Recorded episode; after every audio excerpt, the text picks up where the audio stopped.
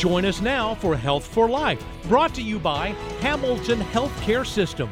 Today, we're talking with Dr. Nancy Carnevale of Anna Shaw Children's Institute in Dalton. Thank you for joining us today, Dr. Carnevale. Thank you for having me. Dr. Carnevale is a board certified developmental behavioral pediatrician and the medical director of Anna Shaw Children's Institute, located at 1201 Burleson Road behind Hamilton Medical Center in Dalton, Georgia. She, Dr. Brandt, and Dr. Anderson specialize in attention disorders, autism spectrum disorders, developmental challenges, and more. Dr. Carnevale graduated from Assumption College in Worcester, Massachusetts, attended medical school at Brown University in Rhode Island, and completed her residency in pediatrics at the University of Connecticut. She also completed her fellowship at Brown University and is board certified in neurodevelopmental disabilities while practicing pediatric medicine and serving as an assistant professor, she found her passion in treating children with complex disorders. Since 1997, she has cared for children with developmental delays, as well as provided guidance to their families. Dr. Carnevale, today we're going to talk about how to solve sleep problems in children. But first, tell us about Anna Shaw Children's Institute. So, Anna Shaw Children's Institute is dedicated to the memory of Anna Sue Shaw, and it's a regional leader for the care of children ages birth to age 11 who experience the challenges of developmental delays. The Institute has a team of physicians, myself and one of the other doctors, another mm-hmm. developmental pediatrician, child psychologist, physical therapist, occupational therapist, speech feeding therapist, music therapist, and behavior therapist. And therapies for children include all of those the physical therapy, occupational therapy, speech and feeding therapy, music therapy, psychological services, include individual counseling, family counseling, and we also have behavioral support services. Now, you and I talked last time that you were here about uh, one of the things we talked about was music therapy, and uh, you were telling me how important that is. Right. Well, a lot of children are very uncomfortable or very anxious, have learning issues, and music is very calming. Um, it teaches them in using different senses, and it's a really nice adjunct that we have at our center. I got you. Today we're going to talk a lot about sleep. Correct. We're going to talk a lot about sleep. All this is fantastic for families here in our community. We're going to take a quick break. When we come back, we're going to talk about the importance of sleep in children's lives. We'll be right back on Health for Life. Join us on a journey to better health. Health for life. Simply put, that is why Hamilton Medical Center is here. From primary care and specialty care practices near you, an accredited chest pain center, a certified joint replacement program, a new children's institute, cancer institute, endoscopy center, and more. Hamilton is here for you and your family. Learn more at hamiltonhealth.com. Hamilton Healthcare System. Health for life. Welcome back to Health for Life. Today we're talking with Dr. Carnevale of Anna Shaw Children's Institute. Dr. Carnevale, why is sleep so important to kids? So, we know a lot about sleep, and we know that sleep deprivation leads to many difficulties, including difficult behaviors, health problems, uh, irritability, difficulty concentrating. It's been associated with hypertension, obesity, headaches, and depression. So, uh, sleep deprivation can have a real impact on our lives. Children who get enough sleep have a healthier immune system, they do better in school, they have better behaviors, better memory, and better mental health. So, establishing good practices for sleep when your children are young will not only benefit the parent, but it will also help them for years to come. So, we need to make sufficient sleep a priority. It's just as important as nutrition and as physical activity. That makes a lot of sense. Tell us, how much sleep do children need? So, the amount of sleep is obviously going to um, vary depending on the child's age. So, a typical infant, say from four months to 12 months, generally sleeps about 12 to 16 hours a day, and that includes their napping. Toddlers now, at the age of one to two, they're back down a little bit to 11 to 14 hours a day, again, including napping. Preschoolers, three to five, we back off a little bit. Now they're down to 10 to 13 hours a day, usually still including a nap. Then around the age of six and grade schoolers six to 12 require nine to 12 hours a day. By that time, the child has usually given up their daytime nap. And then teenagers, 13 to 18, they like to think that they don't need a lot of sleep, but they do, and they need eight to 10 hours of sleep. So, eight to 10 hours of sleep for a teenager. Correct. Up to 18? Right. Right. Uh, about that, you know, and then probably continuing through late adolescence, early adulthood. Yeah, because I tell you, I'm an adult and I need about eight hours. Right. That's pretty. And I, I, know a lot of adults say they need seven hours, mm-hmm. and some need 10. Correct. I guess. Uh, and I guess it just depends on who you are and what your habits are and, right. and how things work. Now, what about kids who can't go to sleep? They have trouble getting to sleep. So, the biggest thing is to really establish a good routine. Routine's so important. You want to have regular sleep and wake times on a regular basis. So, one of the mistakes a lot of parents or a lot of all of us make is try, is shifting a schedule for weekdays and weekends, and then it gets harder to get back into a rhythm. So, we really should try to keep on the same schedule, including the same wake up time on weekends and school holidays. The other thing is you want to be active during the day. You want to have a lot of exercise, and you want to exercise in the afternoon. That's a good time to exercise. You don't want to exercise at night because sometimes that will keep you up at night. Again, teens need to realize that they need more and not less sleep. We should be avoiding caffeinated beverages at night. And you want to not have too many stimulating activities at bedtime. So the typical is, you know, a parent works all day, especially those dads come home, they get home at 7:30 at night and they start tossing their kids around. They're roughhousing. And if, what does that do? That riles them up and therefore they can't sleep. So it's it's hard to say that you don't want them we don't want to stop that interaction, but there really should not be a lot of roughhousing right before bed. Well, that's tough because dads do like to do that. I remember uh, my I had two boys, mm-hmm. and my daughter not so much. My my boys they wanted to wrestle and, and carry on, mm-hmm. and then it was bedtime. Right. so mom was probably not happy at that point. No, I'm sure that she wasn't. I'm sure she wasn't. What's a good environment? What's a good environment to help a child go to sleep? And I would imagine temperature has a lot to do with that. Yes. So you want to create a sleep supportive environment, a safe bedroom, dimming the lights, controlling the temperature. Keep your child's bed a place to sleep rather than to play. So there shouldn't be a lot of toys all over the bed. And you definitely don't want to put your baby to bed with a bottle. Yes, no, absolutely not. That's that's uh, important. That's a safety issue. Correct. Very important. And teeth. Yes. And, and teeth. Tell me about screen time. Uh, is it good to be able to let a child watch television in bed? So that's a no-no. So so blue lights, as we have from tablets, TVs, smartphones, e-readers, they have a short wavelength, and that affects our levels of what they call melatonin more than any other wavelength does. So the blue light kind of fools the brain into thinking that it's daytime, and it makes us more alert. And then we're lying in bed, we should be sleepy, but instead we're more alert. And over time, this wreaks havoc on our body's natural production of melatonin. The American Academy of Pediatrics recommends avoiding exposure to screens for at least one hour prior to bed. And then using devices past bedtime, especially those violent video games or TV shows, interfere with sleep. It's really best not to have a TV in your child's room. Just not to have a TV at all in the child's room. Correct. Correct. You know, I had never thought of that blue light thing. Right. It's important, right? And most people don't. Now, apparently, you can turn it off on an e reader, but again, we try to really get those screens out of the child's room and away from them for about an hour before bed. What a great idea. Never thought about that. And just keeping a television out of a child's room will help that child sleep. Correct. Correct. Because we all like to fall asleep with the TV and then we wake up, we want to turn the TV back on, and that, that again has been shown to interfere with sleep. You know, nowadays you buy a TV, it's got a sleep timer on it. Correct. You know, you can set the timer so you can go to sleep with the TV. But if you're used to falling asleep with the TV on, when you wake up in the middle of the night, you want that TV back on. You know, I agree with that. And i am I'm, I'm not one to sleep with the TV on, mm-hmm. but uh, I can remember uh, one of my children, they always fought for that. Right. They wanted to sleep with the television on. Right. So I understand. Right. We're going to take a short break. When we come back, we're going to talk about the three B's of bedtime. Don't go away. If you're in need of medical care, don't delay. Your health won't wait. Hamilton Medical Center is ready to care for you. We are following CDC guidelines. Patients and guests are screened for COVID 19 symptoms. Those who are suspected to have the virus are treated in a separate area. Plus, Hamilton's high powered UV light robots eliminate 99.9% of bacteria and viruses on surfaces. Please do not delay medical care. Your health won't wait. As always, Hamilton is here for you.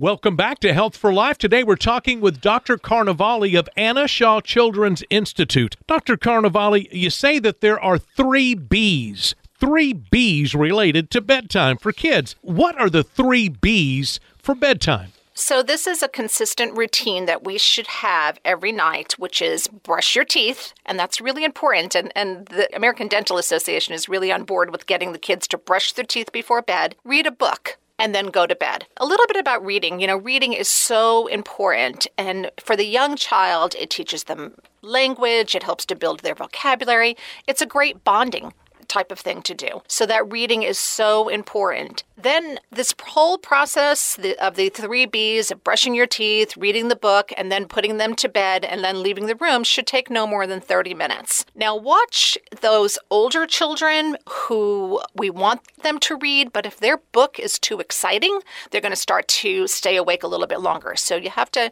either limit the amount of time they're reading or help them choose a less exciting book right before they go to sleep. Well, that's going to be tough. You don't want to give them uh, an instruction book to a toaster. You want to make sure that it's something that they're interested in. Correct. But then they get too excited about it and, and they want to hold on to it and it just, you know, kinds of build kind of builds that excitement for them. Correct. It's kind of like us. If we start to read a book at night, we sometimes can't sleep because we want to finish the book. So you have to find content that is again fun for them but not driving that not not too exciting, not a mystery or um, or necessarily necessarily a fantasy that's going to keep them awake. I got it. Something also that's age appropriate. Correct. And then um, another important thing is for uh, to talk about is infants and infants who wake up in the middle of the night. So remember if a child, if an infant's waking up in the middle of the night to eat, you want to go in there, but you want to stay very calm, very quiet. When you feed him or, or change him, you try not to stimulate or wake too much. That's not a time to start playing with your baby. Even if the baby's so cute and maybe a newborn and we love that newborn, we want to teach that child to stay calm in the middle of the night when it's dark and be able to go back to sleep. So once a baby reaches a certain age, you want to wait a few minutes before responding to his fussing.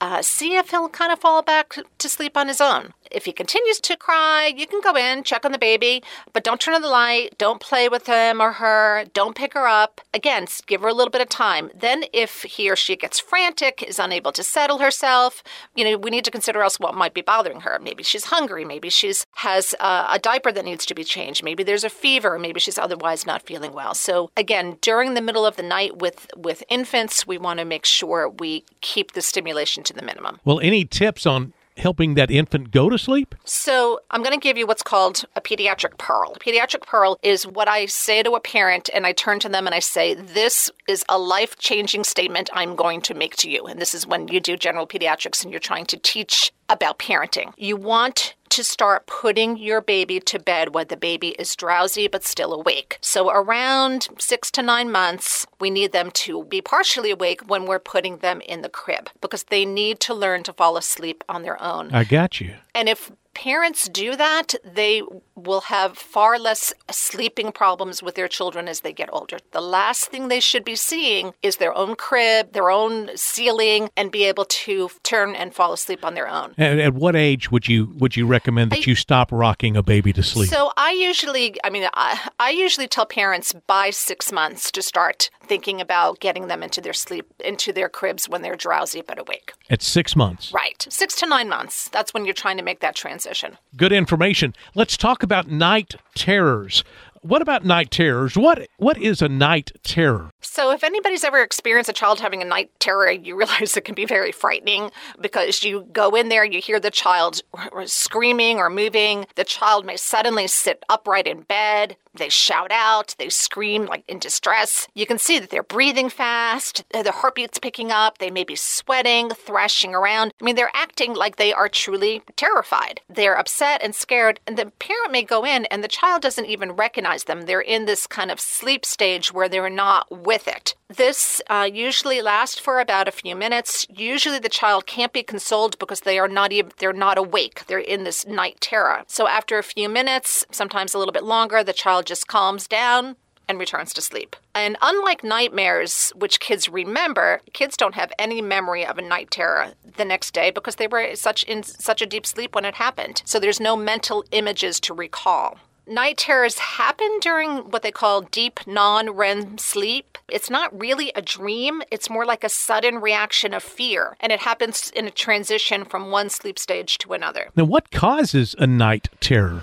So, we don't know exactly what causes them. It's kind of in this transition stage when you're moving from the deepest stage of non REM sleep to a lighter REM sleep. And usually that transition's a smooth one, but sometimes a child becomes upset and frightened, and that fear reaction is the night terror. So, um, causes of night terrors we do know that night terrors occur more when a child is overtired, when a child's sick, mm-hmm. when a child's stressed. Sometimes a new medicine can do it. So, if you know, if a child starts to have it out of the blue, I make sure you talk to their pediatrician and maybe that they're taking a new medicine that may have, have affected them. Sometimes sleeping in a new environment, you know, kind of sleeping in a different place, sleeping away from home. When the child in general is not getting enough sleep, they're prone to night terrors. Having too much caffeine will make them prone to night terrors. And they're relatively rare. They only happen in about maybe 3 to 6% of kids, while nightmares happen on a regular basis. And again, it's really scary. I've had parents bring the child to me pick them up, bring them to me in right after a night terror, thinking that they're having a seizure because their child doesn't respond and they're so frantic. Well, is there anything we can do to help? So there's no real treatment for night terrors, but we can first of all try to prevent them. So you know, again, maybe there's a new stress in the child's life, so you want to do what you can to reduce the child's stress. You want to again continue a nice bedtime routine that's simple and relaxing. You want to make sure your child's getting enough rest because we don't want them to be overtired. You don't don't want them to stay up too late. You want to make sure that they empty their bladder, and that's for a lot of sleep things, but make sure they empty their bladder before bed because if you have a full bladder, that also wakes you up. And if the nightmares are frequent, you can do an intervention. It's an interesting intervention where you start to be able to predict when these night terrors are going to happen. So often it's 11 p.m. to midnight every single night, and you go in there about 15 to 30 minutes prior to when it would normally happen, and you mm. uh, kind of partially wake them up, move them around around, and that changes the level of sleep, and they may, that may actually help prevent them from happening. That is a great idea. A great idea. Now, from night terrors to nightmares, what is the difference about between a nightmare and a night terror? So, a nightmare is really characterized by kind of those disturbing dreams that we have in the REM sleep, in our rapid eye movement sleep. And they result in the child truly waking up. Now, the child is not in this kind of terror. Instead, they actually wake up. And they're scared now because they did have a really bad dream. So, they wake up, they're nervous, they can't get back to sleep. And these are very common. We, we see them all the, all the time. Often peaks in kids 6 to 10 years of age. Again, it be associated with stress, could be brought on with by medications. So whenever you see nightmares, double check with your pediatrician to see if, if you started a new medication. Again, that good sleep hygiene is important to try to prevent them. And another one is frightening TV shows or frightening movies. So and, and remember remember parents that a lot of we think we're not showing the kids frightening things, but a lot of times the older siblings are leaving on a, fright- frightening TV show or a frightening video game. So really make sure they're not watching anything that's scary because then they'll wake up in the middle of the night with a nightmare. Things that you can also do to prevent them is, you know, putting on a nightlight because in the dark, everything looks scary. A piece of clothing looks like a monster mm-hmm. to these kids. Mm-hmm. Reassure the children. And again, look for stressors because some, when a child starts having nightmares, there may be something else going on in their life. And particularly for a school age child, you have to always worry about bullying. We're going to take a quick break when we come back we're going to be talking a little bit about what to do when our children try to delay bedtime. We'll be right back. Join us on a journey to better health. Health for life. Simply put, that is why Hamilton Medical Center is here. From primary care and specialty care practices near you, an accredited chest pain center, a certified joint replacement program, a new children's institute, cancer institute, endoscopy center, and more. Hamilton is here for you and your family. Learn more at hamiltonhealth.com. Hamilton Healthcare System. Health for life. Welcome back to Health for Life. We did it when we were kids, and now our kids are doing it to us, delaying bedtime. What do we need to do to keep kids from delaying bedtime? So, this is a real common problem. Again, we want to get back to those basics of the three B's, having that routine, routine, routine, because the more children know what to expect, the more they will cooperate. So, you want to brush, book, bed, having that quiet routine before bedtime. Again, be consistent. Make bedtime the same every night. And this way, your child, again, knows what to expect. And it helps them to establish healthy sleep patterns. You can allow them to take one favorite safe thing with them to bed, but not like 20 different toys. Make sure they're comfortable everything that you know that they're going to ask for, you want to try to prepare for. So give them a drink of water before bed. Make sure the light is on if that's what they like. You can leave the door open slightly. So you want to try to handle all of those needs before bedtime so that the child doesn't use them to avoid going to sleep. Another important thing is not letting your child sleep in the same bed with you. I know this is a controversial issue, but it does make them harder to learn to fall asleep when they're alone if they are constantly in the same bed and getting used used to being in the same bed as the parent. Establishing bedtime expectations can be hard if we've never done that with our child before. What can we do if our child keeps calling out to us and has trouble falling asleep? So, the first thing is don't return to the child's room every time he complains or calls. So, instead, we kind of go through the following. You want to wait several seconds before answering. So, you know, you kind of keep delaying it. And then you make your response time, like the time to respond longer and longer each call, each time he calls. So he calls, you go in, reassure, then he calls again, you wait more time before you go in and reassure. Then he calls again. Now you go even longer time. And during each of those time intervals, it gives him a chance to fall back to sleep on his own. When you do go in, you reassure them that you're there. So I'm here. I'm here. If you need to go into the room, don't turn on the light, don't play with them, don't do another tuck in, don't stay too long. When you go in to reassure them, you want to move further and further from your child's bed every time you go in until basically you are almost out of the room or in the hallway without entering the room when you need to reassure your child. And each time you do it, you want to remind him that it's time to go to sleep. So when the when the child calls out to you the first time, you pause just a, just a, a few seconds and then you go check. And the next time you take even longer before you check. And then the third time, if there is a third time, you take even longer. Correct. And this is the so they may go to sleep before you get there? Correct. You're giving them more and more time. And and you're still reassuring them too. One of the things I've heard talked about is a children's bedtime pass. What is a bedtime pass? So, for children who have a difficult time staying in their bed, sometimes what they call a bedtime pass might be helpful. And what a bedtime pass, and you explain the strategy to the child kind of like this You and I are going to make a pass, and you basically just make a little piece of paper. You can laminate it, but it's just a little piece of paper that you write down bedtime pass on it. You can make it however you want to. And you basically tell the child, You will get one pass per night.